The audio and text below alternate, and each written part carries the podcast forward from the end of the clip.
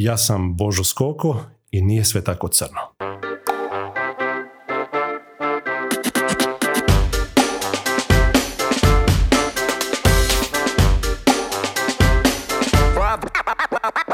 Dobro večer svima i dobrodošli u još jedan moj mali podrumkast, odnosno naš mali podrumkast. E, večerašnji gost, za početak reći ću ovako. Prvi put sam ga primijetio 1999. 2000. ako se ne varam, dok je šetao hodnicima Hrvatske televizije, pa nikad, mislim, ne možeš ga baš ni ne primijetiti, nije čovjek neki mali. A onda smo se ozbiljnije prvi puta zapravo sjeli i razgovarali negdje u 2014. godine pred europarlamentarne izbore. A šta smo mi to tamo radili, možda ćemo vam i otkriti večeras, možda i ne. Međutim, meni je dan danas izuzetna čast da u Podrumkastu mogu ugostiti e, Božu Skoku, profesora, doktora Božu Sokol. Pa, Poštovanje, hvala na pozivu. Zadovoljstvo mi je. E, prije svega, e, na samom početku imam jedno pitanje. Jesi ti bavio košarkom nekim sportom i to? Kratko košarkom za vrijeme prve druge godine faksa i sjećam se igrali smo na ekonomskom fakultetu, nagazio sam kolegu, išašio zglob i nisam se više vratio košarci. znači ti, a kolega se vratio? Dobro. On je nastavio igrati. na samom početku, mislim, nemam ja uopće taj CV ni pročitati, nemam uopće, odnosno životopis, jel? molim te, predstavi nam se ukratko, čisto za one koji ne znaju, pa nek te upoznaju pa evo, krenut ću od ovog znanstvenog dijela. Redoviti profesor na Fakultetu političkih znanosti i sveučilišta u Zagrebu, predajem odnose s javnošću i srodne discipline. Paralelno sa ovim znanstvenim radom sam i u praksi, tako da sam partner i savjetnik za strateško komuniciranje u Hrvatskoj PR agenciji Millennium Promocija – to je ono najvažnije. A pored toga još i komentator i analitičar i objavljujem, pišem, bavim se svim i svačim. Jel ti ovako sad ugodnije sa mnom nego s Krešom Macanom? Komentirati zajedno.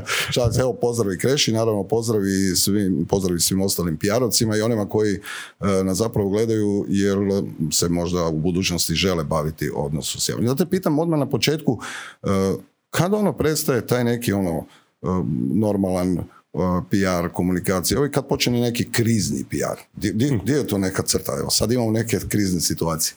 Pa e, obično kažemo da, da, da odnose s javnošću obično zatrebaju kad se dogodi neka frka i onda bi spremni platiti suhim zlatom samo da gasite požare. Međutim, odnose s javnošću trebamo cijelo vrijeme da ne bi došlo do krize.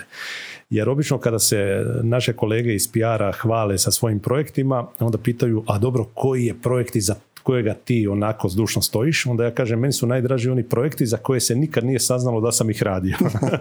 Jer kad iziđe na površinu, ok, ali moramo potruditi se da prolazi sve normalno, da normalno komuniciramo, da normalno funkcioniramo na tržištu i da ne dođe do krize. Ali evo sada kad pogledamo ovo krizno vrijeme, mi od e, negdje veljače pa na ovamo imamo kontinuirano krizno komuniciranje i vlade i pojedinih kompanija i ostalog, tako da nam je nekako kriza postala normalno, normalno stanje. da. Nažalost je tako. E, ova situacija, odmah da pitam, je se kockamo mi s ovim covidom? Da li će biti ovi izbori, da li postoji e, velika opasnost, ja vidim sad su se pojavili neki koji kažu da će se regularnost izbora preispitivati, sigurno bi moglo biti svašta nakon rezultata. U svakom slučaju dvije stvari će obilježiti ove izbore, a prva je da će sigurno izlaznost biti manja jer ljudi, poglavito stariji, se boje i naravno da se neće zada zbog glasovanja izložiti opasnosti i da će vjerojatno dobar dio e, starije populacije ostati doma. S druge strane, ako državno izborno povjerenstvo učini da nemaju svi ravnopravan pristup glasačkoj kutiji, onda to može narušiti upravo e, e, samu kvalitetu izbora, jer ne možemo nekome reći ako si zaražen, nemaš pravo glasovanja, već država mora učiniti sve da on ubaci svoj listić kako god. Ako se to ne dogodi, onda bi se moglo preispitivati. E, u tvom bogatom CV-u napisao si sedam knjiga, ako se ne varam, objavio 70 znanstvenih radova, no prije nego što krenemo na to, moramo riješiti jedno pitanje. Ne? E, danas cijeli dan vodim borbu na Twitteru oko toga što neko e, je napisao, odnosno da su te, da su te optužili za plagijator, iako ja ne, razumijem ako si pisao neku kolumnu u studentskom listu, ako se ne varam, baš ne znam da li je to plagijatorstvo, jer ako nisu našli u 70 znanstvenih radova, ne znam kako je to bilo? Pa možeš malo pojasniti čisto da... Pa evo, hvala ti što si me to pitao, to je jedna onako mrlja u mojoj karijeri, zapravo tužna jedna epizoda. E, naime, moramo se vratiti odad je već 6-7 godina prošlo. E, sigurno mnogi od nas u koje kakvim grupama, onim Whatsappa i ostalo, pa primamo koje kakve sličice, zanimljive fore i slično. Tada smo primali one forwarduše putem maila. I od jednog kolege iz Beograda sam dobio kao vidi, vidi ovo, šta misliš? I onda je tamo pisano nešto, Hrvati su ovakvi, Srbi su onakvi, nekakva usporedba i to. I ništa, ja sam to spremio negdje i onda su me studenti zamolili da napišem jednu kolumnu o tome kakvi su Hrvati, šta. I meni je upravo taj hrvatski ja ljubomora i pitao sam nešto o tome i sjetim se ja tog. Gle, ovaj mi je friend poslao, gle, zgodna sličica. I ja to uzmem, copy pastam i kažem kao što moj prijatelj iz Beograda je rekao, ja navedem sve kako mi on poslao. I Prođe par dana, skoko, plagijator, optužbe, sve. Šta se dogodilo? Ispostavi se da je taj tekst originalno napisao u Globusu uh, Dežulović, Boris Dežulović, doduše je bila neka izmijenjena verzija, vjerojatno se forwardirala, forwardirala, pa jedna, jedna od verzija. I meni je bilo žao zbog toga da, da sam ti znao... zapravo vidio sam da si se čak i ispričao. Ja sam se ispričao o Dežuloviću, međutim tada je krenula rafalna paljba i on me je ocrnjivao po medijima. I to je sve završilo čak na etičkom povjerenstvu na Fakultetu političkih znanosti koje je moralo prekontrolirati sve, očitovati se i etičko povjerenstvo je reklo da to nema nikakve veze sa skokinim znanstvenim radom, trebao je biti pažljiviji kada je prenos, to je samo novinarski komentar u jednom studentskom časopisu. Oni su me lišili odgovornosti, ali evo meni je žao da sam ja znao da je to napisao Boris Dežulović, kakav problem da ga citiram. A evo, to je, u svojim knjigama sve citiraš jako dobro, paziš. I to je, to je, to je bilo dobro. Tada sam došao pod povećalom, pa su neke kolege koji su bile kritične, uzeli su sve moje radove, sve moje knjige, sve su, sve su ispeglali i rekli su skoko besprijekoran si jedino. jedino šta Tako da mi je, žao. Od danas, od tad više ne pišeš za studentske listove ali piše svugdje drugdje. Žao mi, ja sam se ispričao Dežuloviću što je došlo bezvezna epizoda, ali evo ispalo je od toga stvarno velika, velika priča. Naravno uvijek kada se dogodi nešto, uvijek ima neki zlonamjernika koji kažu eto, eto, eto i onda od toga naprave ovoga. A to je, to je normalno. imam jedno pitanje. Meni ti onako nekada PR-ovci pare ko odvjetnici. Znaš, ono, nekad vi morate baš braniti neke ljude koji... Ali tu si, tu si u pravu, jer e, između odvjetništva i PR savjetnika ima puno sličnosti. Da pače više sličnosti nego između marketinga i, i odnosa s javnošću. Jer ako uh, hoćeš nekoga uh, dobro prezentirati u javnosti, ako hoćeš ga savjetovati kako će dobro komunicirati, onda moraš znati sve njegove tajne, onda moraš znati sve njegove planove. Mora ti se povjeriti. Ono ko je ispovjedna tajna u katoličkoj crkvi. Jer ako ti ne znaš sve, poglavito kad radiš politički PR, a tu sam bio aktivan do prije 7-8 godina, jako puno, političar ti mora reći sve svoje prednosti, sve svoje nedostatke. Ako ti ne kaže, pa onda negdje usred kampanje neko izvuče neku aferu, a ti nemaš blage veze, katastrofa. Ako znaš, onda možeš preduhitriti da pače PR-ovci sami otvore neku aferu, jer onda pod kontroliranim uvjetima ju pustiš i na neki način deminiraš. Tako, tako da definitivno ima puno sličnosti. Ima sličnost. Dobro, ja, ja mislim da je inače užasno važno da nam birači budu informirani, ali da nam budu ono ispravno informirani. Nažalost, čini mi se da vi ponekad i malo mutite tu vodu. Ha? E, to sada treba biti jako oprezan. dakle, postoji spin postoji spin koji je mješanac odnosa s javnošću i propagande. Dakle, u, naravno spin doktori u politici ne lažu, ne bi smjeli jer onda bi ih se struka odrekla, ali oni pakiraju, pa onda ne znam, dvije rečenice puste, pa ovo ne, neke stvari prešute i slično. Tu se koriste nekakve možda te propagandne metode u pakiranju svega toga. U odnosima s javnošću mora biti istina, istina i samo činjenica, jer ako izgubiš kredibilitet, ko će od tebe uzeti sutra informaciju i koga ćeš savjetovati. Prema tome, u tom rubnom području u politici ima svega, ali u ovom biznis dijelu i ostalog tu odnosi s javnošću mora biti besprijekorni. Ima jedno pravilo koje kaže u marketingu informiraš i uvjeravaš.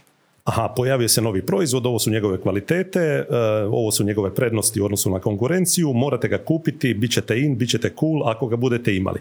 Toga nema u odnosima s javnošću. U odnosima s javnošću možeš samo informirati i educirati. Postoji taj proizvod, ovo su njegove karakteristike, kvalitete, pojavit će se tada na tržištu, i to je to. I, to, to. I tu, tu mora biti granica, jer inače ako dopustimo da, da nam se propaganda bude miješala odnose s javnošću, struka će nam izgubiti kredibilitet. Vraćamo se malo kasnije na odnose s javnošću i na općenito i na politiku normalno. Ovaj, zanima me kako, ovaj, kakvi su to Hrvati, recimo iz perspektive jednog malo drugačijeg, izgorjelog Hrvata?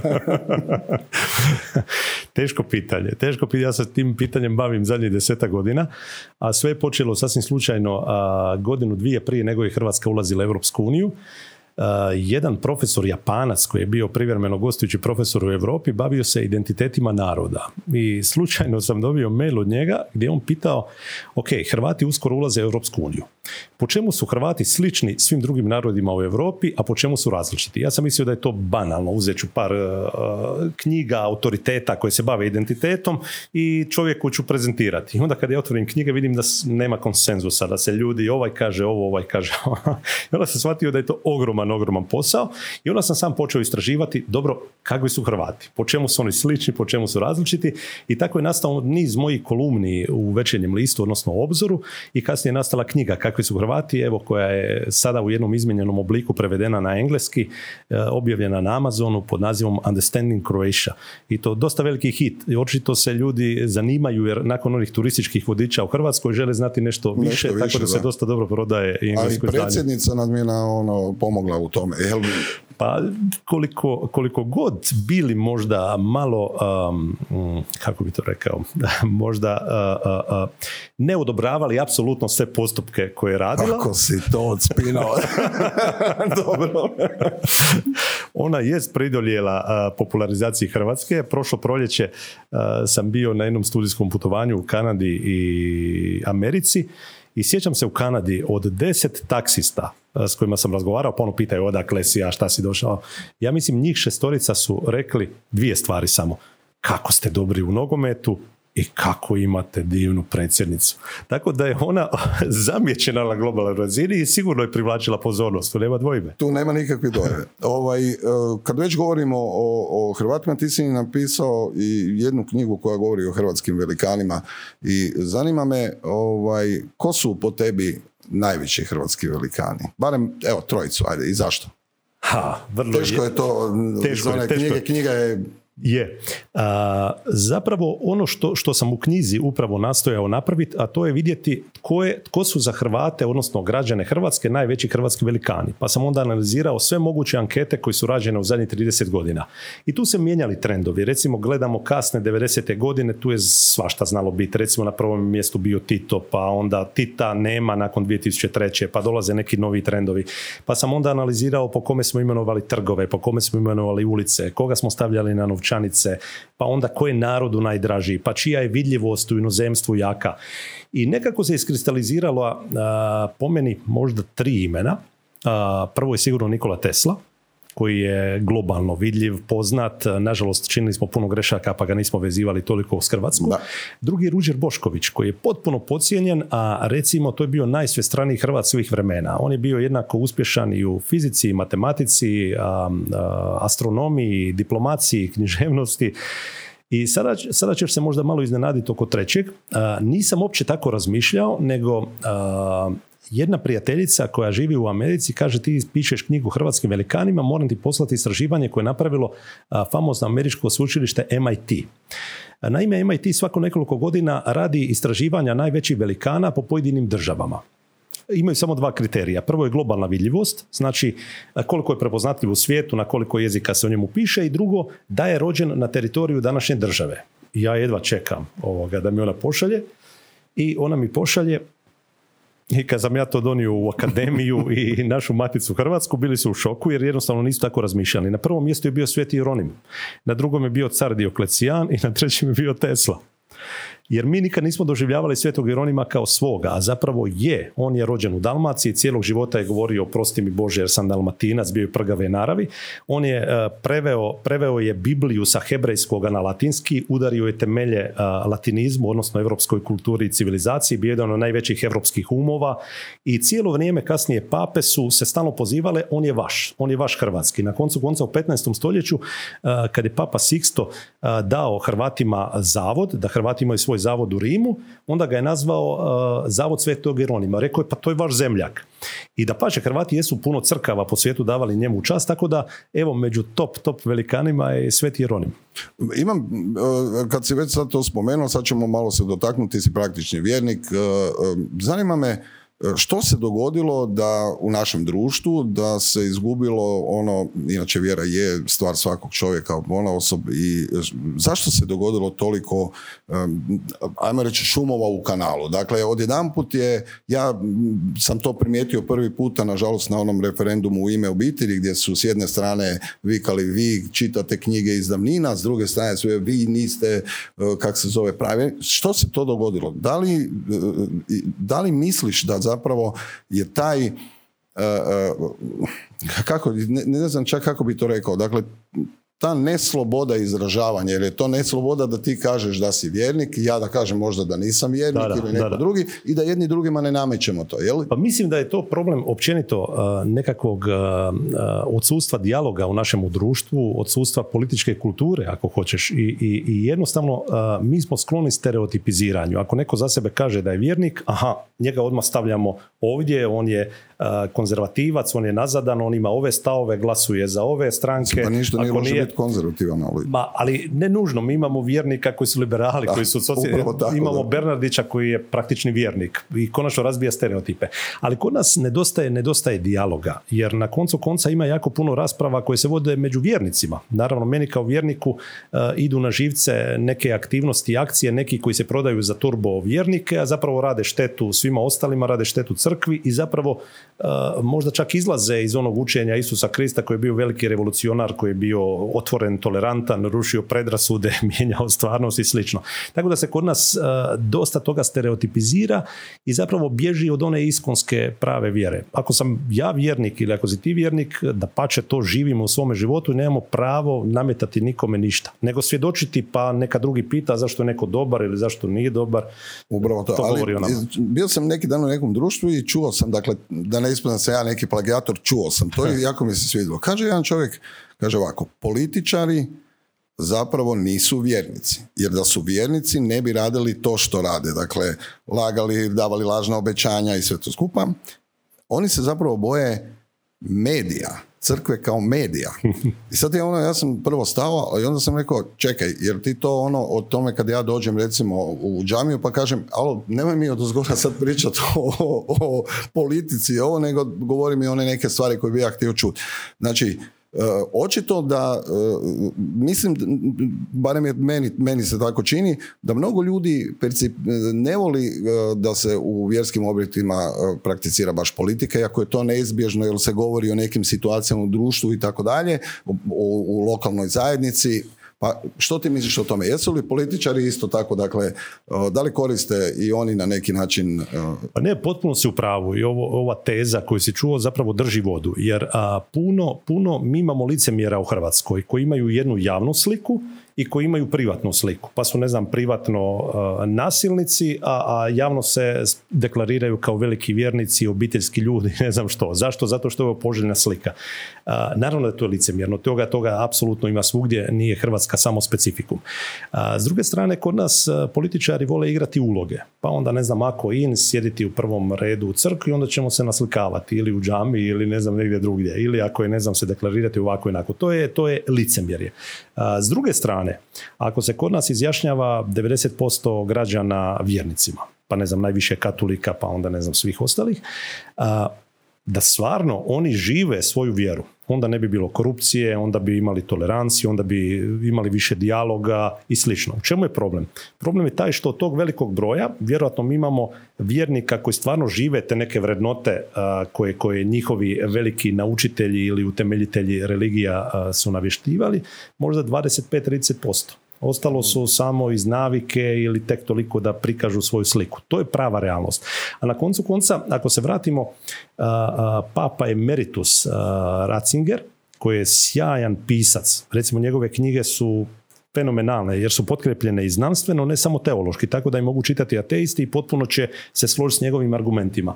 On je još kao mladi nadbiskup napisao da crkva budućnosti E sad ne znam da li se to može primijeniti na sve religijske zajednice, e, neće biti masovna crkva. Jer on veli ta masovna crkva koja se nastoji svima svidjeti je katastrofa. Nego će ostati jezgra. Ne moraju svi biti vjernici, a ta jezgra onda može mijenjati stvarnost, može mijenjati ljude.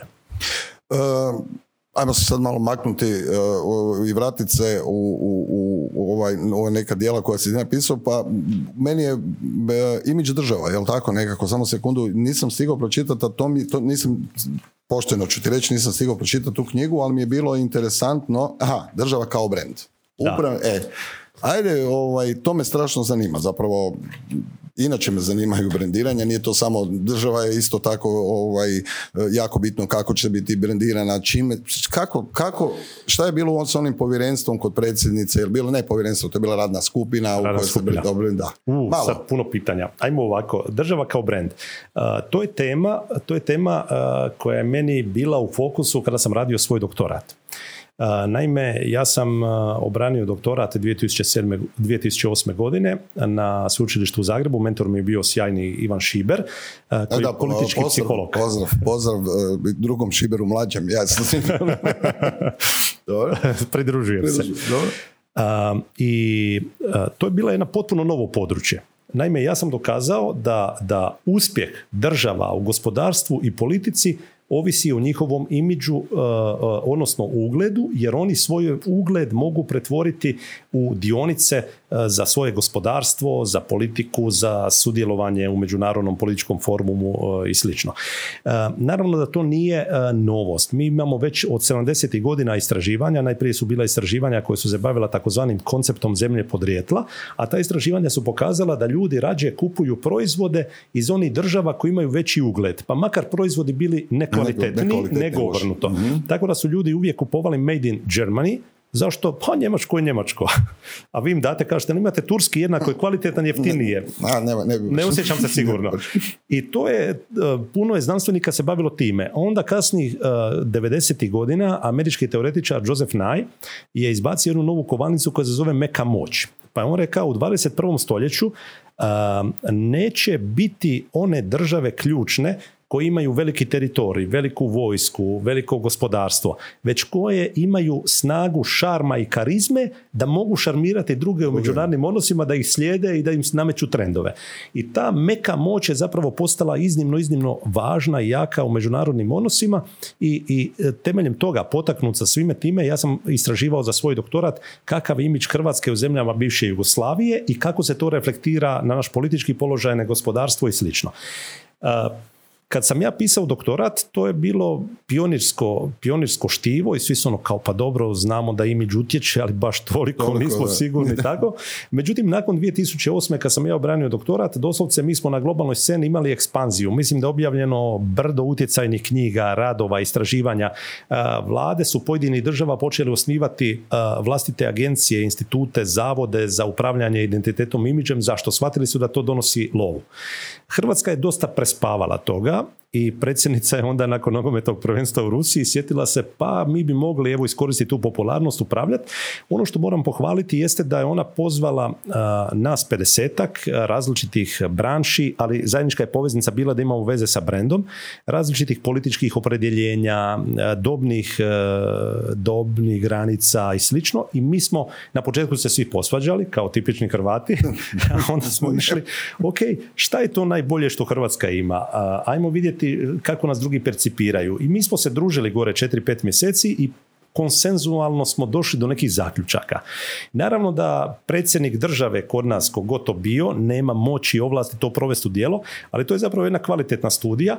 Uh, profesorica Sinčić Ćorić ekonomskog fakulteta je dosta dobro ovoga nas moderirala, vodila i mi smo izbacili neke preporuke. Te preporuke smo isporučili vladi i vlada ih mora provesti u djelo. E sad da bi provela u djelo, mora znati ko će biti zadužen za to. Jer mi sada imamo Hrvatsku turističku zajednicu koja promovira Hrvatsku kao turističku destinaciju. Imamo, imamo... gospodarsku komoru koja promovira proizvode. Onda, onda imamo, agenciju ovu, agenciju ovu.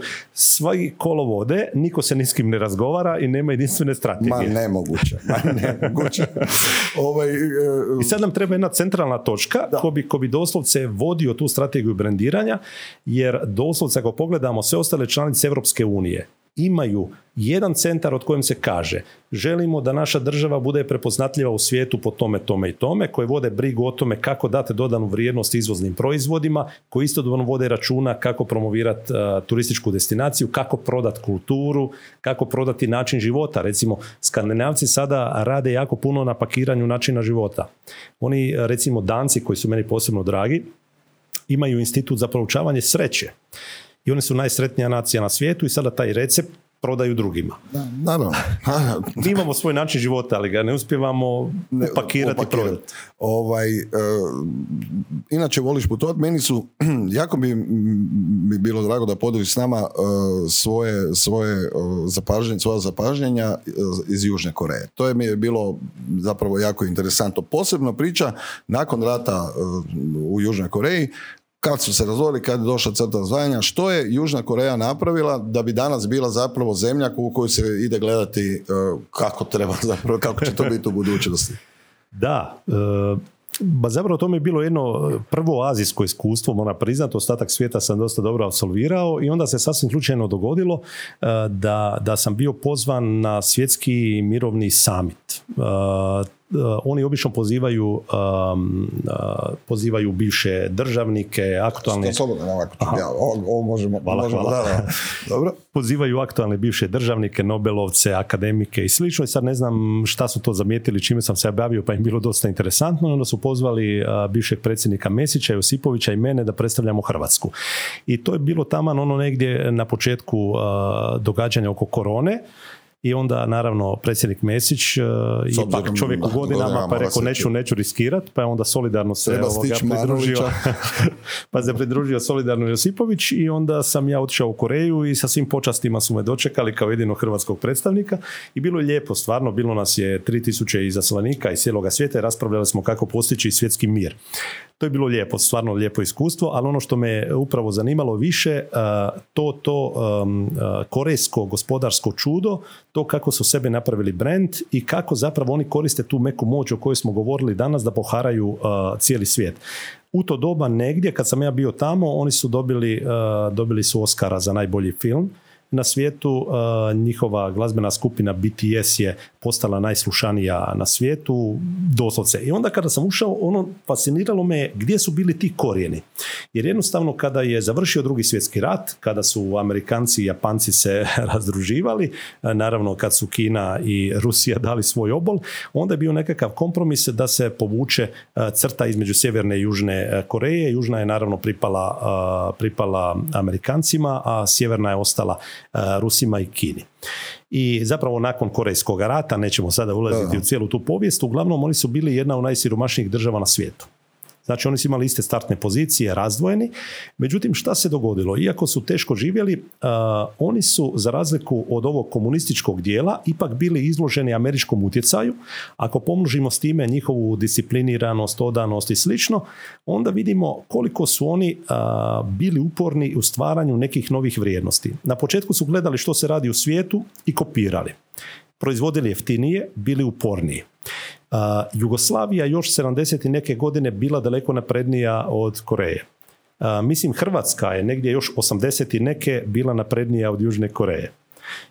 I, oni su danas ušli među, među uh, deset najkonkurentnijih država na svijetu i doslovce, recimo kad povučemo uh, uh, te nekakve paralele na čemu su oni podigli, podigli svoje bogatstvo i način. S jedne strane potpuna radna etika, disciplina, s druge strane inovativnost. Ono, moramo biti bolji od svijeta. To me fasciniralo kad su rekli mi nemamo rudnih bogatstava, mi nemamo velikoga turizma, mi jedino možemo ulagati u pamet. Moramo stvoriti nešto novo što niko nema, moramo izvoziti, izvoziti, izvoziti.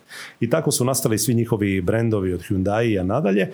I, i, I zapravo taj jedan njihov način života koji je nama stran, jer kad bi mi radili doslovce koliko rade južnokorejci, di bi nam bio kraj. Međutim, mi uživamo u životu, spajamo ugodno s korisnim i slično.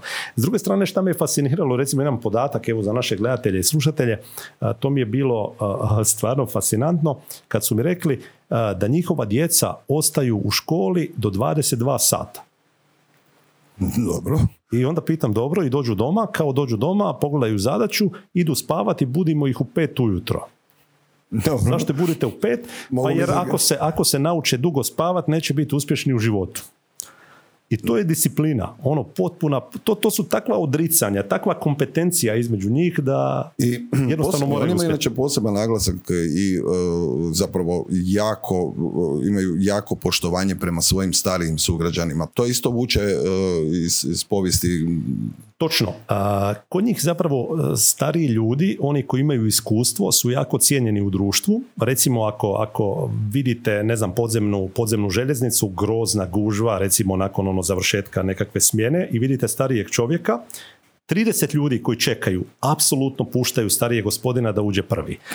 onda su mi rekli... Nas čak, se moraju s cekerima boriti da sjednu. čak su mi rekli da na utakmicama nema ono bacanja lopte, novčića i slično, već loptu dobiva onaj koji ima starijeg trenera. to, dotle ide. A sada što se tiče tog nekakvog mentaliteta, ono što me iznenadilo koliko su oni otvoreni različitim duhovnim utjecajima. Recimo, oni su bili, recimo sada su jedna od azijskih država koja ima ogroman rast kršćanstva. Tako da oni kombiniraju istočnjačke tradicionalne religije i kršćanstvo.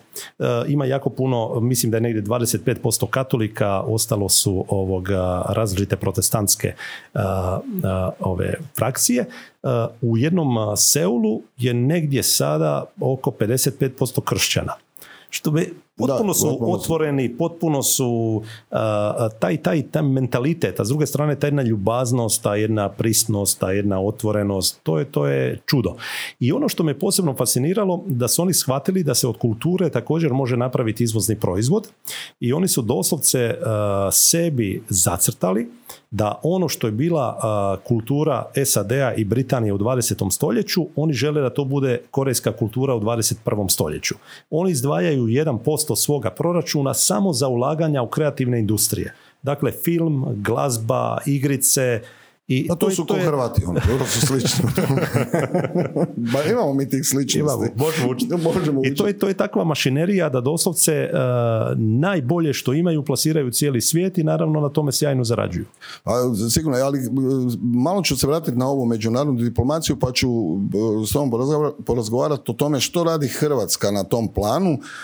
Ja se recimo često znam, s obzirom da je moj pokojni otac bio počasni konzul, onda sam ja često s njim pričao o tome i onda smo razgovarali, rekao sam, pa dobro, kako kako je moguće da mi nemamo baš toliko izvoziti, šta se tu događa i tako dalje. I nije zapravo bio e, po meni problem u tome možemo li mi ili ne napraviti nešto, nego više mi se činilo da svi oni koji su bili naši u veleposlanici, većina, naravno čast uvijek iznimkama i tako dalje, ne provode kvalitetno to vrijeme u smislu prezentacije E, prikupljanja podataka o tome što zemlja u kojoj se nalaze ovoga potrebuje, što oni mhm. mogu ponuditi i da bi na kraju krajeva zajedno u toj diplomaciji ponudili neke hrvatske proizvode, pa sam tu isto tako vidio e, pitanje zašto ono recimo stranci znaju više o našim maslinovom ulju nego što znaju o našim vinima recimo. Da.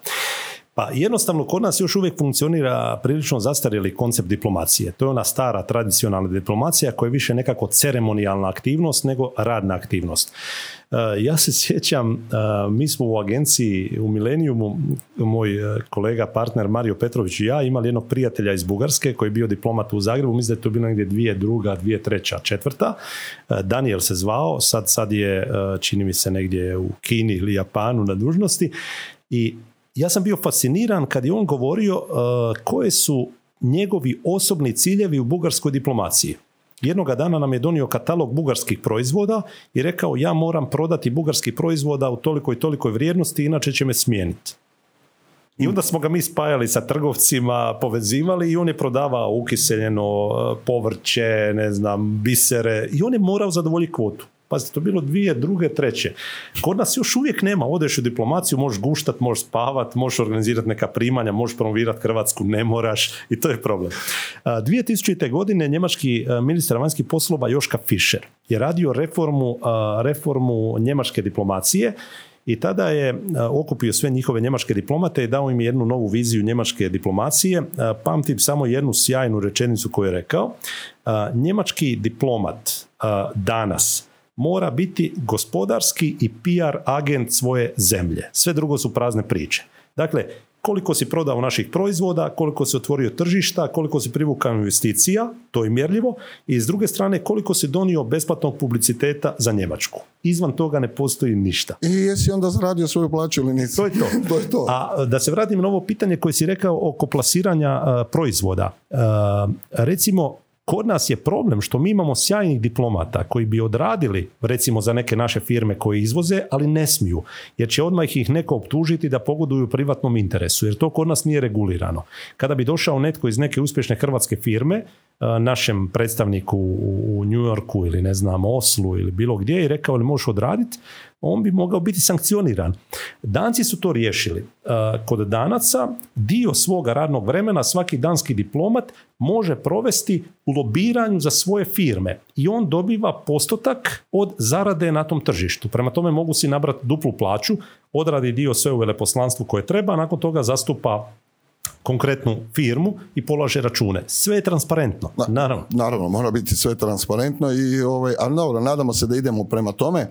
Posjećemo mi na politiku, nego imam, e, sad mi je možda čak i pobjegla, aha, e, puno putuješ po svijetu, e, susrećeš se sa našim iseljenicima, dakle meni je ono fascinantno, mi smo, ja kažem imali smo tri vrste nekako iseljeništva, ono odmah tamo negdje početkom 19. stoljeća, pa onda nakon drugog svjetskog rata i prije nešto e, i sada ova naša nova dijaspora. Međutim, e, mene zanima zanimaju e, naši u dijaspori koji su sad druga ili treća generacija koji zapravo nemaju problema ni doticaja sa onim ideološkim ovaj, ideološkim momentima o kojima mi stalno ovdje spominjemo nego njih zanima konkretno a biznis, nevjerojatno zanimaju ih i, kako mogu doći ovdje, donijeti neko znanje, nešto napraviti, međutim čak mislim da i njihovi roditelji čak znaju često reći daj daj stani malo ovdje jer su većinom svi očito bili dobro izvarani na početku kad su mhm. dolazili. I tu sad, a naša dijaspora bi zapravo mogla biti veliki gospodarski pokretač, što je sigurno, ali ne samo gospodarski, nego i znanjima. Dakle, te, neko koji je uspješan u svijetu. Ja, ja imam osjećaj kad god sam došao negdje u svijetu, a puno sam isto uh-huh. putovao i kod ti, uvijek nađeš negdje nekog uspješnog Hrvata, ne? Istina. Nema zemlje gdje nas nema. Da. Ma to je potpuno točno i to je, to je jedna ciljna skupina e, za koju ja zagovaram da se posvetimo više na svim mogućim razinama. E, upravo tako. Recimo, evo ponovo se vraćam e, na Kanadu, Ameriku, to, to svježe uspomene prošlog proljeća i tamo sam razgovarao sa različitim grupama. I sada kad imate ove starije, koji su naši umirovljenici, koji su odlazili iz ondašnje Jugoslavije, naravno da njih boli puno toga. Neki su protjerani, neki se nisu mogli vratiti, neki su izgubili sva moguća prava pa su otišli. I i, oni su opterećeni politikom. Oni užasno puno prate, znaju sve, ali imaju tu jednu gorčinu. S druge strane, dio njih je pokušao nešto napraviti 90. godina, davali su najbolje ponude, htjeli su kupiti nešto u privatizaciji, ne znam, to je prodavano nekome kad je dao daleko manju ponudu. Jednostavno ljudima kažu, gledaj šta mi to treba glavobolja. I njih ne možemo mijenjati. Oni imaju taj jedan, jednu emociju prema Hrvatskoj, uvijek će voljeti Hrvatsku, ali će biti jako kritični ali njihovi potomci, druga i treća generacija su čudo. Čudo. Oni vole Hrvatsku, ali na jedan sasvim drugačiji način. Neko će reći da je to pragmatična ljubav. Nije. Oni su zaljubljeni u Hrvatsku, ali su daleko realniji. Oni nisu opterećeni ideologijama, nisu opterećeni Jugoslavijom, nisu opterećeni, sve znaju, upoznati su oni, ali jednostavno imaju pragmatičan odnos. Oni su fascinirani sa dvije stvari, a to je položaj Hrvatske. Hrvatska je u srcu Europe, prometno je povezana, dobro. S druge strane... Fascinirani su mnogi s njim. dobro. S druge strane, način života. Način života. Ja sam svojedobno se družio jako puno sa mladim ljudima koji su se vratili iz dijaspore ovdje i znam neke uspješne menadžere koji su napustili super plaćene poslove u Melbourneu i uh, New Yorku samo zbog toga da ovdje imaju više uživanja u životu, veću sigurnost i da su im nadohvat Pariz, London, dva sata avion. I to je nešto što oni savršeno dobro kuže i recimo ta mlada generacija vidi u Hrvatskoj veliku, veliku priliku. E sad je problem naš što ih mi ne umrežavamo. Evo ponovo ću se vratiti na, sjećamo se prošle godine je bio posjet hrvatske predsjednice Kolinde Grabar-Kitarović Kanadi. To je bio službeni posjet. Ako se sjećamo, primljena je sa svim mogućim počastima od strane tamošnjeg eh, premijera Trudeau.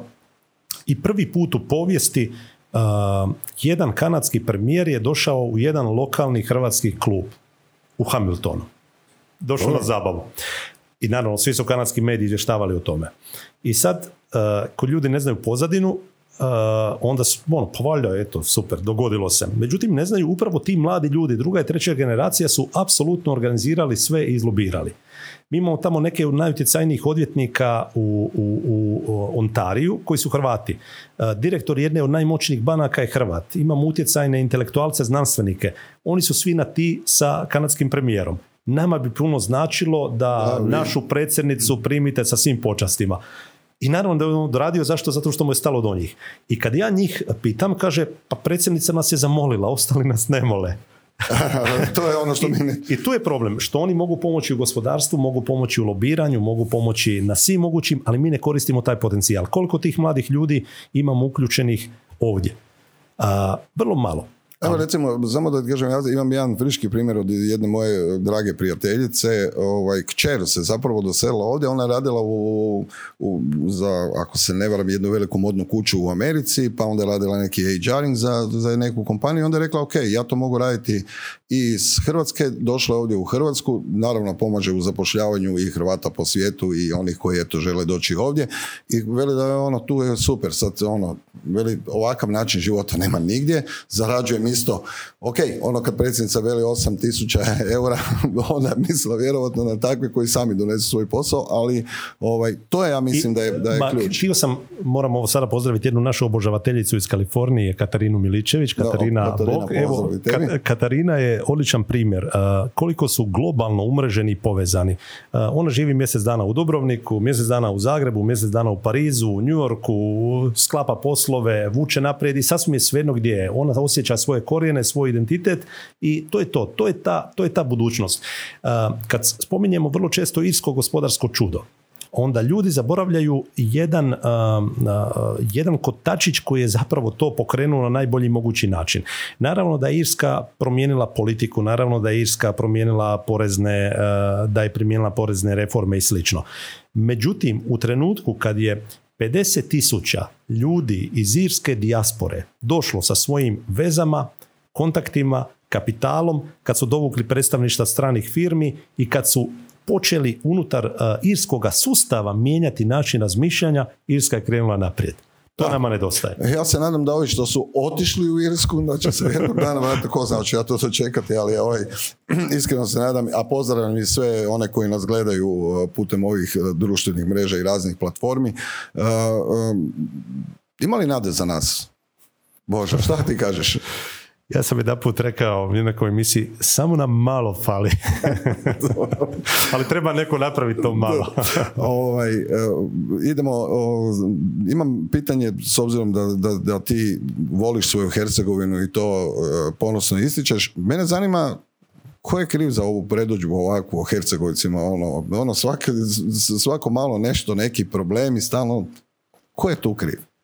Pa mislim da ima tu puno politike i politiziranosti, jer uvijek nekome, nekome odgovara da bude neko Pedro.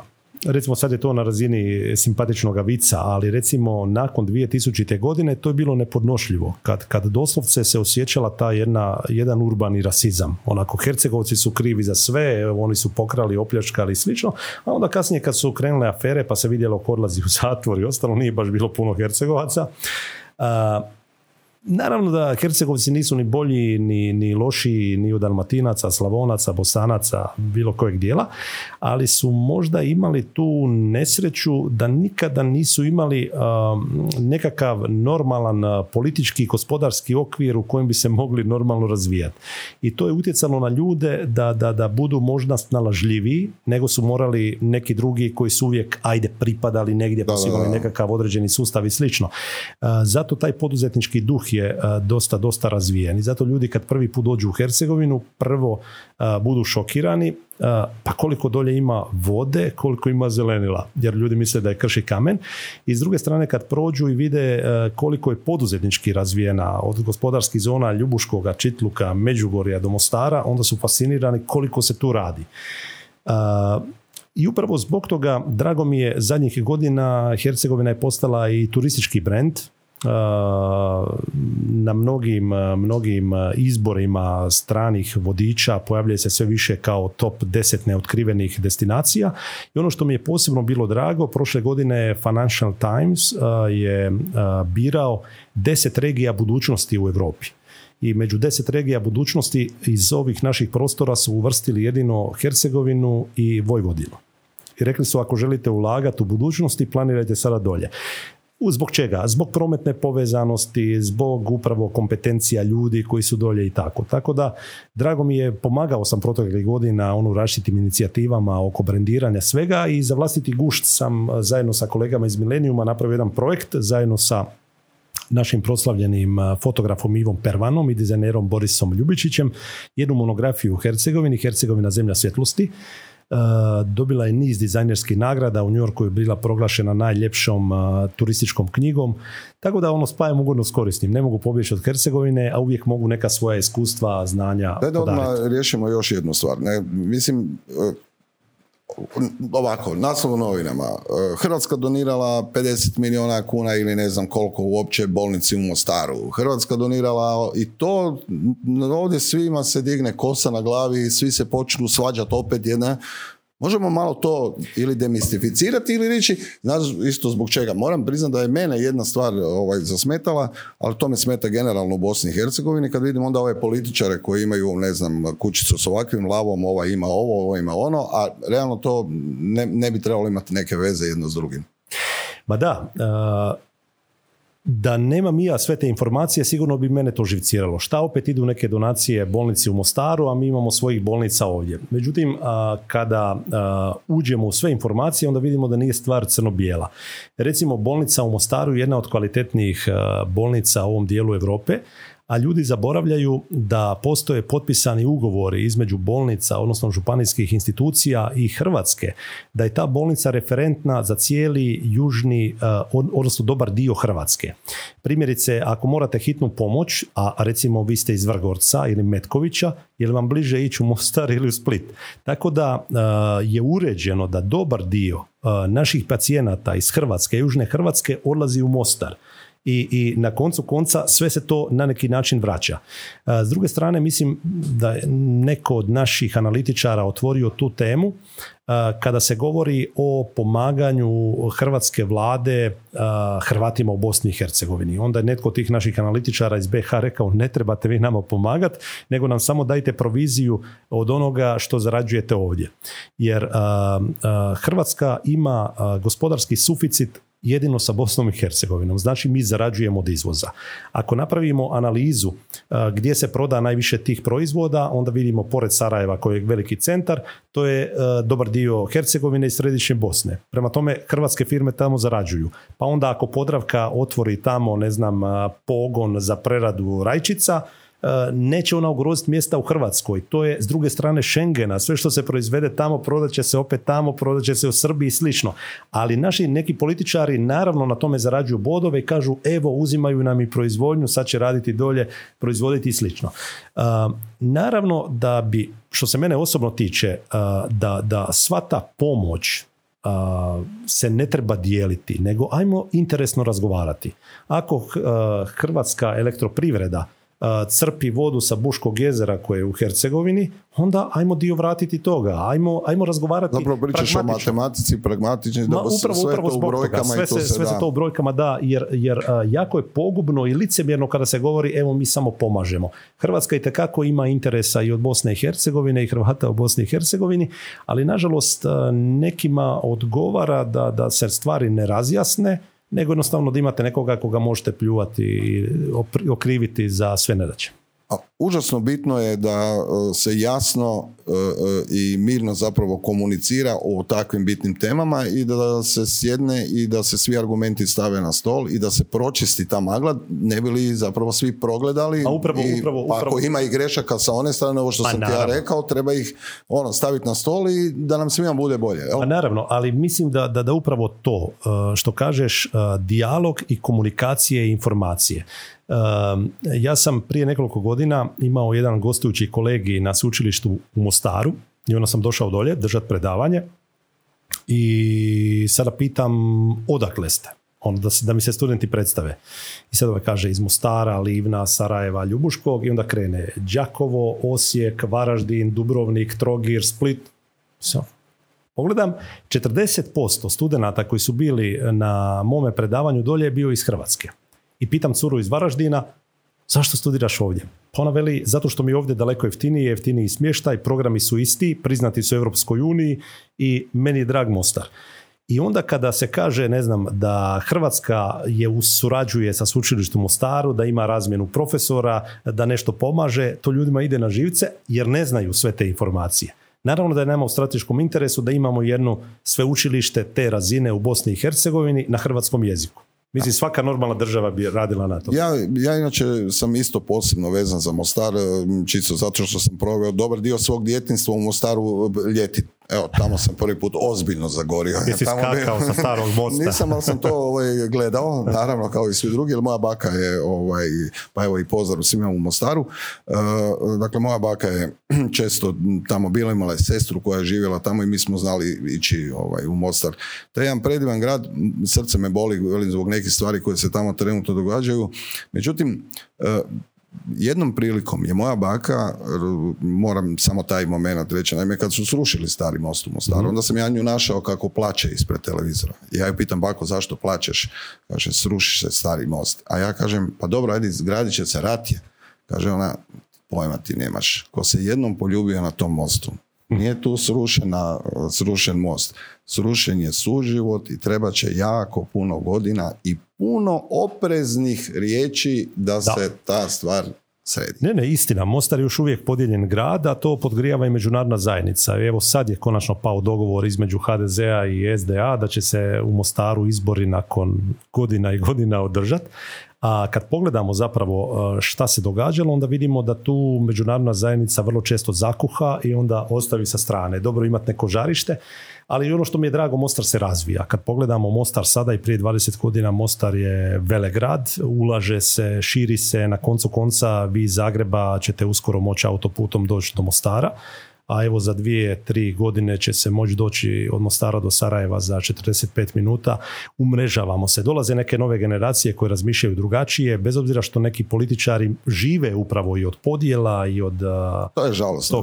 narod života u e, sad, narod, sad mi je narod izletio. Zašto? Zato što danas me odmah, odmah me asocira. Daj mi objasni zašto sad svi se pozivaju na narod. Ne, recimo, evo danas Škoro kaže stavili ste, ne znam, šta, utege, stege, šta, znam, mom narodu.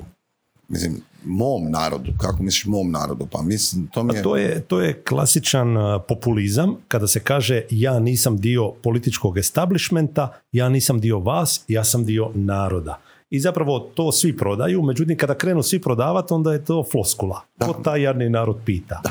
Da. I, i... Nažalost, ono, meni se čini da obično, ne, ne, meni se čini, ne, nemam se meni šta čini, nego je to tako, ono, dođem gore i onda svake četiri godine se javim tam dole tom narodu. Ma, uh, baš uh, danas sam u jednom užem krugu otvorio tu temu um, usporedbe uh, Amerike, američkog izbornog sustava i našeg izbornog sustava. I sada vidimo da ljudi, um, kandidati, naši politički šeću po izbornim jedinicama, prodaju priče, sve to divno krasno i onda ti jadni ljudi u izbornim jedinicama ih više vjerojatno neće vidjeti možda za četiri godine. Uh, sjećam se jedne epizode u Americi kada je Obama uh, provodio svoju zdravstvenu reformu i sad ide rasprava u kongresu i javlja se jedan demokrat i kaže, poštovani gospodine predsjedniče, imam potpuno poštovanje prema vašem prijedlogu, prema zdravstvenoj reformi, da pače, sviđa mi se, ali ja ću glasati protiv.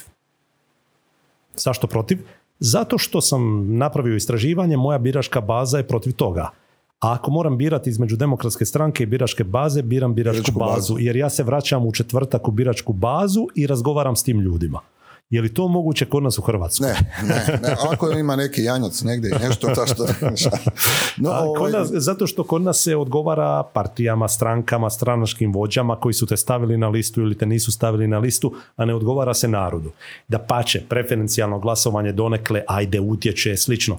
Ali dok god mi ne promijenimo izborni sustav, dok nema te direktne ovisnosti pojedinog kandidata u biračkoj bazi, nama će i dalje biti partije draže i stranačke vođe nego o tome šta misli narod, koliko se god povezivali na njega. E, mene zanima, hoće li se ikad dogoditi prava depolitizacija institucija u Hrvatskoj? Dakle, ono, policije, sudstva, kad možemo očekivati da bi Hrvatska mogla doći na taj stupanj? Jer hm. vidim da s ovim izborima se sigurno neće e, stvari promijeniti samo tako. Događaju se naravno i postoje vrijedni ljudi u tim institucijama koji razumiju koliko je bitna e, depolitizacija tih institucija. mene, mene više brine koliko ljudima to postalo normalno. Recimo na Facebooku vrlo često vidim kako neko s oduševljenjem kaže trebao mi jedan papir u toj i toj instituciji i zamisli riješili su mi ga u roku jednog dana. Wow. da. Pa to je opis u njihova posla, ali super je da ima tih kvalitetnih mladih ljudi koji su spremni to napraviti. ono što je kod nas problem, što još uvijek naše političke stranke doživljavaju te institucije, pa čak i državna poduzeća kao plijen.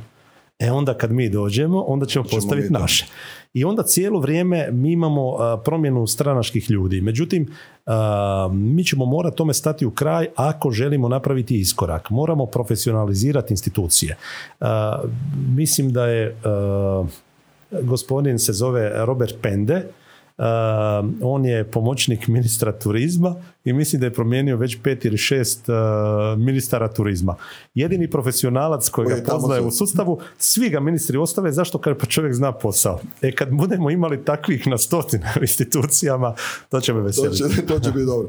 Uh, poruke koje šalju sada u ovim, uh, ovo vrijeme već smo svi zatrpani, stvarno ima svega. Ne? Znači možemo mi sad o svemu razgovarati. Recimo, Danas sam malo razmišljao, dotaknut ću se e, možemo i Mile Kekina koji kaže da izađemo iz kružnog toka. Jer ovo stvarno je neki kružni tok. E, međutim, poruke koje, spotove koje gledam, čovjeka koji skače u nekakvo more, nije mi jasno, ne? Odjeven. Da, nije mi baš, moram ti priznati, jasno ni da, da ovaj, HNS kaže dok, se drugi svađaju, mi radimo ili tako, jer Hrvatska se voli radom. To mi isto nije baš neka, neka poruka. Uh, sigurna Hrvatska, evo sad sve više i više vidimo, ona je sigurna, na puno razina je sigurna, to ono što smo rekli, općeg djeta ti dijete živi i tako dalje, međutim, uh, sama poruka se možda i pogubila po putu uh, i ova restart koalicija koja kaže da, da dosta vam je korupcije ili šta je već ono bilo, izađi i promijeni. Ja stalno tvrdim da se ne može ništa mijenjati u sustavu koji je ovako poslužen. Dakle, isti ljudi u većini, ajmo kad pogledamo, toliki ljudi koji žele ući i bore se za tu fotelju, a osobno mislim da 85, čak sam rekao i puno posto, ljudi nema sadržaj koji će unesti u taj sabor. Pa istina, ono što me veseli, ajde kad pogledamo sve ove liste, tu ima kvalitetnih ljudi koji bi mogli donekle promijeniti lice sabora. Ok, pa nam rasprave neće biti ono jeftine doskočice, imat ćemo možda i intelektualnih rasprava. S druge strane, šta je problem? Problem je taj što, pored svih ovih obećanja, spotova i ostalog, mi ne vidimo, ok, koji je to tim, koje su njegove kompetencije i što ćete vi konkretno napraviti jer mislim da se ljudi ne, ne mogu zasjetiti tim jeftinim parolama. Uz nas će biti bolje, mi ćemo se promijeniti, mi volimo zemlju, mi volimo raditi. ok, pa šta ćeš konkretno napraviti? Šta, ćemo, šta će biti sa porezom? Šta će biti sa ovim? Šta će biti sa izvozom? Ajmo prestati razgovarati o parolama, ajmo, ajmo vidjeti uh, ko ima neku ideju, ko ima neku viziju. I toga nam nedostaje. Sadržaja nam nedostaje u, u samoj, samoj kampanji. Da, da. E, slažem se i uvijek se negdje parkaju pokubimo na nekim ideološkim stvarima i onda se, e, evo danas sam jako bero, malo vrtim, pa nisam baš tako puno vrtio po papirima. Ovaj, uglavnom, e, mi smo se upoznali uh, ozbiljnije i prvi put popričali kada eh, su nakon mojih pahulja i mhm. kada smo razgovarali pred europarlamentarne izbore gdje smo razmišljali o tome svi zajedno i neki ljudi s nama uh, da li napraviti neku listu koja bi mogla donijeti neku promjenu poslati u ljude. Međutim, evo ja sad tebi mogu to reći, ali znaš već i prije. ja sam se tada isto ozbiljno zabrinuo koga povesti sa sobom u sabor Znači nekakva odgovornost ti kaže da ako već ideš ili prema Saboru ili prema Europarlamentu, da moraš imati ljude Mhm. koji će te pratiti, da ne budeš deficit struke, da ne budeš deficit uh, na kraju krajeva deficit u nekoj organizaciji, jer sve što radiš mora biti strukturirano, mora biti organizirano i mora imati dobar backup ako želiš isporučiti kvalitetan E, to je problem. A, kod nas nedostaje čak spremnosti ljudi koji bi ušli u politiku. Politika je još uvijek kod nas a, percipirana kao nešto negativno, da ne kažem onu hrvatsku riječ koju ljudi rade. Ti ja rekao to poslije, ali sad smo, mi smo u kulturi dijaloga. Dobro. I, I kod nas jednostavno ljudi na neki način um, kažu zašto bi se ja valjao tamo, zašto bi oni mene razvlačili po novinama, zašto bi se ja svađao, idem ja raditi u poduzetništvu, u, akademskoj zajednici i slično. To je, to je jedan problem. Drugi je problem te negativne selekcije unutar samih uh, stranaka. Jednostavno vi možete imati uh, super uh, člana, ne znam, na nekakvoj razini, da bi, njego, da bi ga netko zamijetio, on se mora dodvoravati onima gore. Može Umjesto biti da ga sjajan, njegov radi tako je. Inače će lijepiti plakate za svake izbore i biti, ne znam, u nekakvom mjesnom odboru.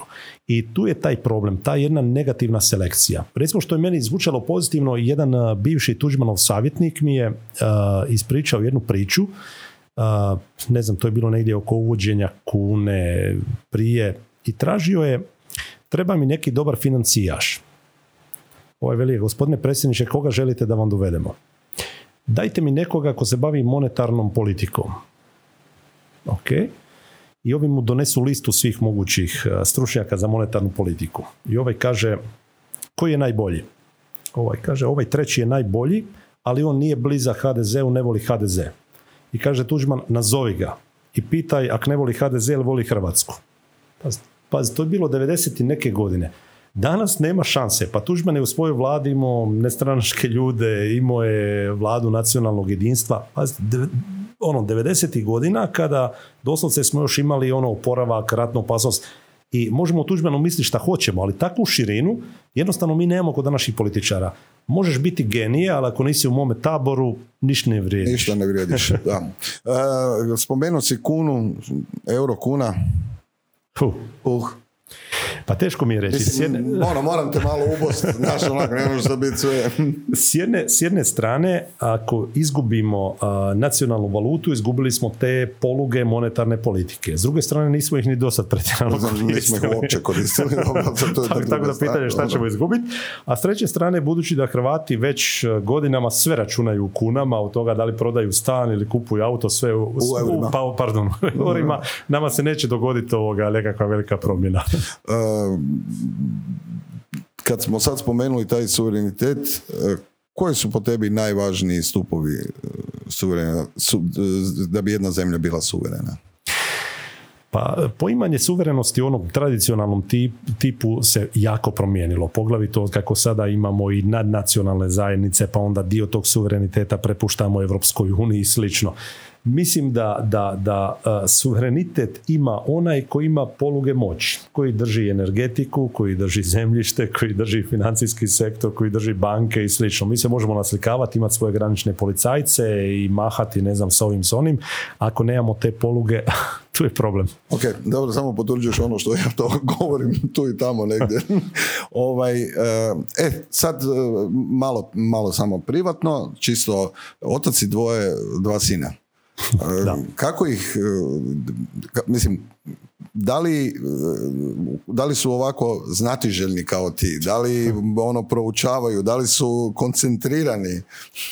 Pa te nove mlade generacije su drugačije od nas, ne možemo ih mjeriti i uspoređivati, ali jesu, znatiželjni su, pretjerano su znatiželjni, hiperaktivni. Evo moram reći da stariji je krenuo u osnovnu školu prošle godine, danas je dobio svjedodžbu. To je bila naporna godina, prvi razred. Dobro, ali, je- ba, mora- molim te, ali je benefit je bio je čovjek pred televizorom, odnosno pred ekranom, stalno pretpostavljam da nisu imali puno nastave, ono što djecu... Ali morao, morao se vladat uh, brojke i slova.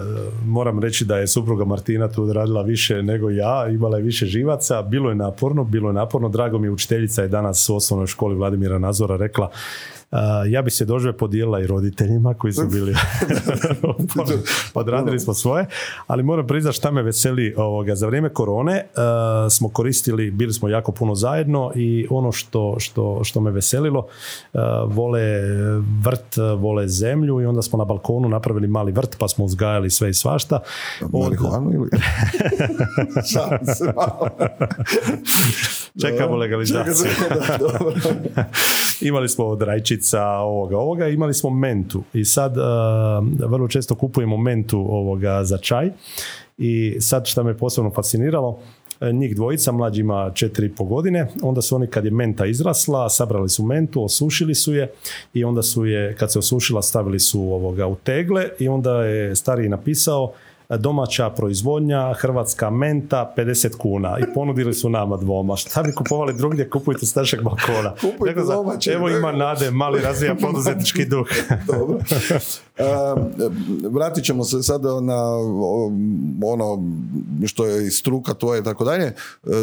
Ima dosta dobrih ivenata, odnosno dosta dobrih ovaj, da, dosta dobrih ivenata na kojima se priča o, o struci, o odnosima s javnošću. Ti si napisao i knjigu. Neki kažu da je to ono Biblija, to ovaj, kao mali priručnik, je To je priručnik, da, za odnose s javnošću. Pa Reci mi koliko od pisanja, trenutka pisanja te knjige, jer o tome neki kažu da si pionir, ovoga, do današnjeg dana, koliko je ta ekspanzija, da li, da li je kvalitetna, jer nije bitno sad da ih ima koliko hoćeš, uh nego...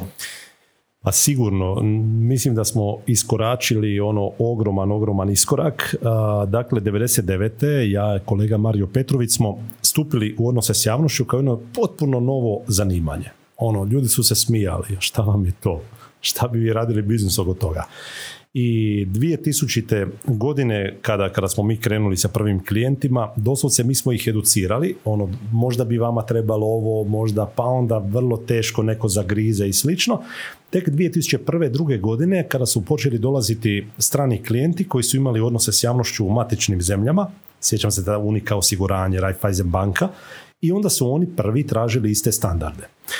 Ja sam napisao knjigu, to je jedna mala knjiga koja je više bila namijenjena onima koji ne znaju šta se odnosi s javnošću, vodili smo se baš time, priručnik za razumijevanje odnosa s javnošću i zato je stekla veliku popularnost jer je bilo prvo štivo šta su ti odnosi s javnošću, šta se bave i ostalo. Od te 2006. godine kada smo mi objavili tu knjigu, pa negdje do 2010. godine mi imamo strelovit uspon E, i edukacije za odnose s javnošću, razvoja tržišta i, i, i potražnje za odnosima s javnošću, da bi od 2010. na ovamo odnosi s javnošću u Hrvatskoj bili rame uz rame e, sa svojim zapadnim iskustvima. Zašto? Kad e, dođe jedna multinacionalka koja djeluje u 20 država, ona želi apsolutne iste standarde ovdje u Hrvatskoj ili regiji. Ako to ne možeš isporučiti, on će naći ko može. I zato smo morali educirati, ulagati i ostalo da pružimo tu kvalitetu. S druge strane, ono što su tražili naše hrvatske firme na početku, to se odnosi s medijima. Uljepšaj mi malo sliku u hrvatskoj javnosti, nek iziđu tri lijepa članka o meni. taj trend koji je došao sa zapada, to je potpuno promijenio. Odnosi s javnošću danas se ne svode na publicitet, to je jedan mali, mali dio. Uh, odnosi s javnošću danas su konzultantska aktivnost par excellence, to je upravljanje komuniciranjem. Kao što naše kolege upravljaju financijama, drugi upravljaju ljudskim resursima, treći upravljaju prodajom, mi upravljamo komunikacijama uh, komunikacijama unutar firme, između firme i njezinih javnosti, uh, od, od restrukturiranja firmi do, do ne znam kako repozicionirati, kako promijeniti imidž na tržištu i slično. Sve što radimo mora biti mjerljivo na kraju u vrijednosti dionica ili prihodima. Nema tu šuplje priče. Nema ono ja bi objavio svoju sliku u medijima pa ste vi ispunili svoj zadatak. Ne, mi moramo takve naučiti da slika u medijima je samo jedan mali kamenčić u širokom mozaiku, da mi moramo upravljati njegovim odnosom prema zaposlenicima i prema sindikatima i prema uh, društvenoj odgovornosti, doniranju i tome kako se gdje pojavljuje njihov direktor, to je, to je širok splet. Tako da su danas odnosi s javnošću jedno izrazito kompleksna aktivnost i doslovce po, po svojoj zahtjevnosti to je menadžerska uloga par excellence. Dok su nekada odnosi s javnošću bili negdje dio marketinga, dolje negdje tajnica neka se bavila time, danas odnosi s javnošću sjede obično s desna upravi i uh, ključni menadžeri neće povući ni jedan potez što, će, što se neće konzultirati sa stručnjacima za odnos s javnošću. Ogromna, ogromna i odgovornost samim time. Da, uh, spominjemo odgovornost, ja inače stalno govorim da nam odgovornost treba na svim razinama uvijek. Uh, zanima me koliko su naše kompanije zaista društveno odgovorne. One kompanije s kojima si ti radio ili s kojima ste vi radili, dakle kolika je ta društvena odgovornost na kojoj, ajmo reći, skali je trenutno u Hrvatskoj? Pa ja bih gledao možda nekako rangiranje. Vi imate firmi koje kažu redovito isplaćujem plaću, dajem ljudima normalan odmor, ne teroriziram im, dajem im slobodan vikend, mi smo društveno odgovorni šta bi vi htjeli više od toga. Dobro. Međutim, konkurencija, konkurencija donosi nove trendove i vi s time ne možete baš biti prepoznati kao dobar poslodavac, dobar izvoznik i slično. Morate daleko više. Dio te zarade vi morate vratiti u zajednicu, kako god pa onda znamo da je prije deseta godina bilo jako popularno, pa su kompanije počele graditi dječja igrališta, uređivati parkove, pa ovo, pa ono. Danas mi imamo prilično sofisticirane načine, recimo drag mi je primjer eh, Adris grupe koja je bila eh, među prvima eh, koja je utemeljila korporativnu zakladu koja je danas najveća u ovom dijelu Europe um, sjedim u jednome od odbora te zaklade, znači zaklada Adris dio svoje zarade svake godine izdvoji u zakladu. U zakladi sjede ljudi koji ni na kakav način nisu povezani sa korporacijom, ljudi iz akademske zajednice, iz kulture i slično. Mi svake godine dobijemo na tisuće koje kakvih molbi i mi dio ulažemo u znanost, dio ulažemo u kreativne industrije, dio u zaštitu baštine, kulture i slično. To su ogromni iznosi recimo nekakvih minimalno 5 milijuna kuna svake godine. Evo Adris je ove godine negdje 5 milijuna kuna kupovao respiratore za bolnice, obnavljali smo utvrde, gradili staze, pomagali humanitarne udruge, pomagali mladim talentiranim glazbenicima, dijelili stipendije, doktorate, stipendije za doktorate i slično. Recimo, to je jedan primjer gdje korporacija osjeća zajednicu. Naravno da će biti dovoljno zarade i za dioničare, ali svi ti dioničari dio toga se odriču da vrate u zajednicu. I toga je sve više i više.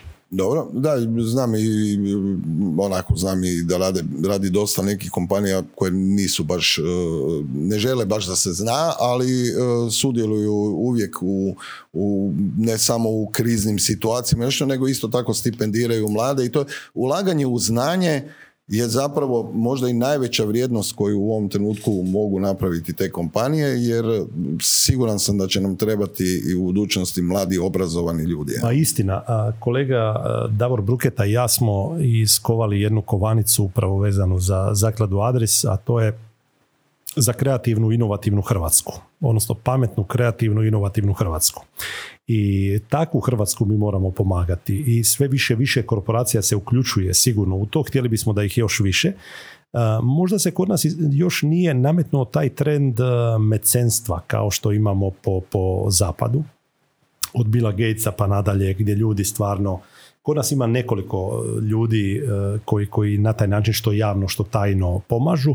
Međutim, to bi trebao postati trend kad postane trend, onda će biti daleko lakše. Ali često, dakle ovako, na zapadu isto često vele za zaklade, o, to je nešto sumnjivo, to je ovako, to je onako, pa i na kraju krajeva i e, zakladu Bill, e, Bill Gatesa i Melinde e, isto trenutno ono povezuju sa svime, sad evo sa cijepivima nije i tako dalje. Pa da se razumijemo, uvijek ima onih koji iza zaklada skrivaju sve i svašta, ali, ali ima daleko više onih pozitivnih primjera gdje doslovce mijenjamo, mijenjamo a ima jedan stvarno pozitivan primjer i to je zaklada Ane Rukavine i to bi volio ovaj, spomenuti. Ja mislim da je to nevjerojatan projekt, projekt koji je ne samo u, kako je rekao ujedinio ovaj Hrvat i svake godine zapravo ih ujedini i potakne ono što bi svaki od nas i trebao biti, dakle sjetiti se da smo prije svega svi prolazni, sjetiti se da možemo ovaj, pomoći pa i nekom najmanjom mogućom donacijom, a iz toga se izrodila zapravo jedna fenomenalna pa, priča. Drago mi je da si spomenuo zakladu Ana Rukavina, koja je meni iznimno draga zaklada i gdje sam na neki način bio još u onom inicijativnom odboru kada je gospođa Marija krenula sa svojim suradnicima razmišljati o toj ideji. Sjećam se kad smo zajedno sjedili pisali prvo priopćenje, kako ćemo izići u javnost. I danas kad gledamo sve te godine, šta je bila tajna uspjeha te zaklade? Pa mislim upravo zbog toga ovo što si spomenuo, ta jedna emocija koju je dala koja je bila Ana, čista, koja je čista, apsolutno. S druge strane, uh, uh, taj jedan senzibilitet i s druge strane zaklada je morala djelovati edukativno. A to je mi možemo pomoći drugima. To je ogroman posao da ljudima aha, ti možeš sada donirati da bi, ne znam, spasili nečiji život. I, I s druge strane, ta jedna transparentnost. Sve je potpuno čisto. Aha, prikupili smo toliko uzoraka, ne znam, toliko možemo napraviti zahvata. Sve je bilo potpuno čisto i, i, i tu bez toga nema ništa. Ako ljudi ne vjeruju, ako nema tu autoriteta, ako nije sve čisto, ako nije, ljudi se brzo ohlade. Ono što je velika prednost, naši ljudi vole pomagati ja sam negdje napisao Hrvati jedino su složni u nesrećama ili kad treba nešto pomagati i u sportu kad treba navijati. Sve ostalo... Hrvati su i ono, veliki ratnici. Ono, da, I, to, i to, i to. Ne, ovaj, naravno jako je bitno da tim pozitivnim primjerima i to je ono možda što meni trenutno fali na naslovnim stranicama naših, medija, naših medija, portala i tako dalje, te neke pozitivne uh, vibracije koje bi mogli dasati i koje bi sigurno mogli promijeniti pa te tijekove. Jer, jer toliko toga ima dobroga oko nas, toliko ima kvalitetnih ljudi koji svojim primjerom svjedoče uh, tu neku bolju Hrvatsku. I problem je što mnogi od njih ne mogu toliko doći do izražaja, a oni sa svojim negativnostima nas zatrpavaju cijelo vrijeme. naravno da tu ima i nekakve nacionalne psihologije, da jednostavno ne može nam biti bolje dok, dok ne, ne uđemo u jedno to pozitivno raspoloženje. Da nije to floskula ili parola, svjedoče primjeri da su mnoge države u svijetu radile kampanje jačanja nacionalnog optimizma i ponosa, jer su shvatili da im se to direktno odražava na gospodarstvo. I nama toga fali, to možemo, mi možemo. Sjećam se jedne njemačke kampanje, mislim da je bila iz 2006. Uh, 7. Uh, po nazivom Ti si Njemačka ti si Njemac, ti možeš sve. Zašto? Jednostavno im se gospodarstvo bilo uljuljkalo, Njemci su bili izgubili vjeru u sebe i jedna moćna Njemačka je morala, morala probuditi svoju naciju, dajmo, budimo kreativni. A nama se to dogodi, ono, nogometaši, pa malo rukometaši, pa vate Nama to dođe besplatno, bez to dođe besplatno, bez ovaj, e, sad moramo se vratiti na ove e, na ove aktualne stvari koje će se dogoditi u nedjelju pa da na neki način e, tu zaključimo Zanima me, očiti scenarij je takav kakav je, imat ćemo ponovno dva, dvije velike uh, stranke u mrtvoj, ajmo reći tako, trci. Uh, imat ćemo HDZ koji je išao sam na ove izbore, dobro, malo im se prikrpao HSLS tu, pa će oni transparentno mijenjati HDZ iznutra. S druge strane imamo SDP i tu, odnosno restart koaliciju koja je jako ovaj, dugačka, ja ju neću nazvati onako kako je nazvao premijer.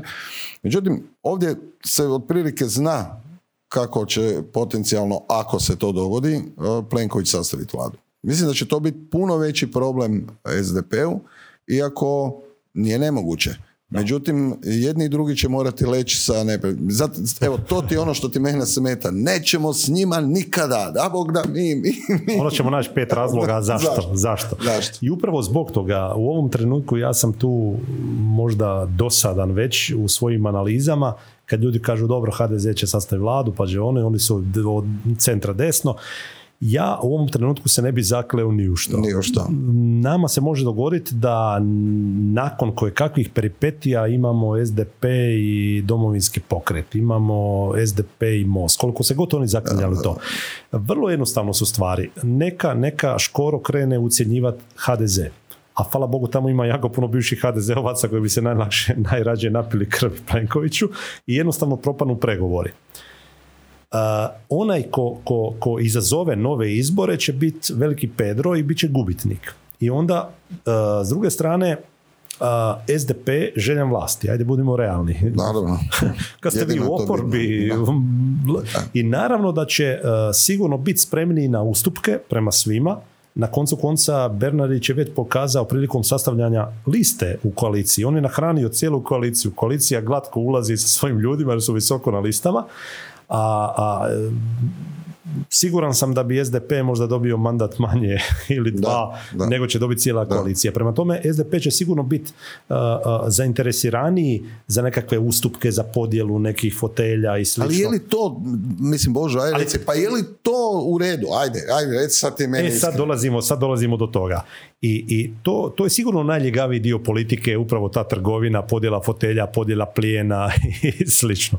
I, i to, je, to je nešto što Znaš, kako nazvat pravim imenom? Ne znam nija kako nazvati. E, svi se pitaju zašto ja još nisam ušao u politiku, pa evo i da sad kažem. Dakle, ne postoji valjda opcija u ovoj državi s kojom ja nisam razgovarao, jer ljudi kad me pozovu, ja volim razgovarati, ja vjerujem u ljude koji ti što vjeruješ u ljude. E, nažalost, e, kad znaš neke stvari sa, sa ove strane, onda nekako ja biram društvo ti si meni danas bio jako dobro društvo i onda e, mislim da smo prenijeli neke stvari, ja se nadam da, iako bi mogli misliti tu satima, ali sam si rekao, ovaj, e, e, moramo nešto ostaviti i za drugi puta. Međutim, idemo zaključiti, Hrvatska nakon izbora ima ozbiljne stvari s kojima se mora suočiti. Mi ne možemo više sebi dozvoliti da kao pod tepih guramo sve te silne probleme, jer u Hrvatskoj je ogroman problem uh, gotovo milijun dvijesto tisuća ljudi koji trenutno žive na rubu siromaštva. Taj rub je vrlo, vrlo blizak. Šta, koji su osnovni zadaci? Da. Nas čeka izazovna vjesen i to sigurno nije floskula, jer doći će na naplatu sve ovo što smo proživjeli u vrijeme korone je jednostavno izostanak prihoda od turizma, od izvoza, od svega i jesen neće biti lagana. Mislim, ljudi se moraju složiti s time i sigurno neki od naših građana neće moći spojiti e, kraj s krajem za Božić. To, to moramo nazvati pravim imenom. I na nama je sada da mi razmišljamo, uh, hoćemo dopustiti da se netko igra s nama, da eksperimentira, da, da ponovo dijeli plijen, da ne znam što, ili, ili ćemo pokušati s toga što imamo tu izvući nekako najbolje. Uh, Hrvatska je do sad relativno dobro životarila, ali mi nismo zagrebli jače uh, svoje potencijale. O, nama, koji nama, su nama, veliki, veliki. Nama, nama, evo samo jedan podatak, ljudi se obično šokiraju. Hrvatska je treća po zalihama čiste pitke vode u Europi. Znači Norveška, Finska i Hrvatska. A, s druge strane, kad pogledamo Čekaj, koliko... Samo da te pitam, Hrvatska ili neki privatno? Nismo sve prodali. Dobro, dobro.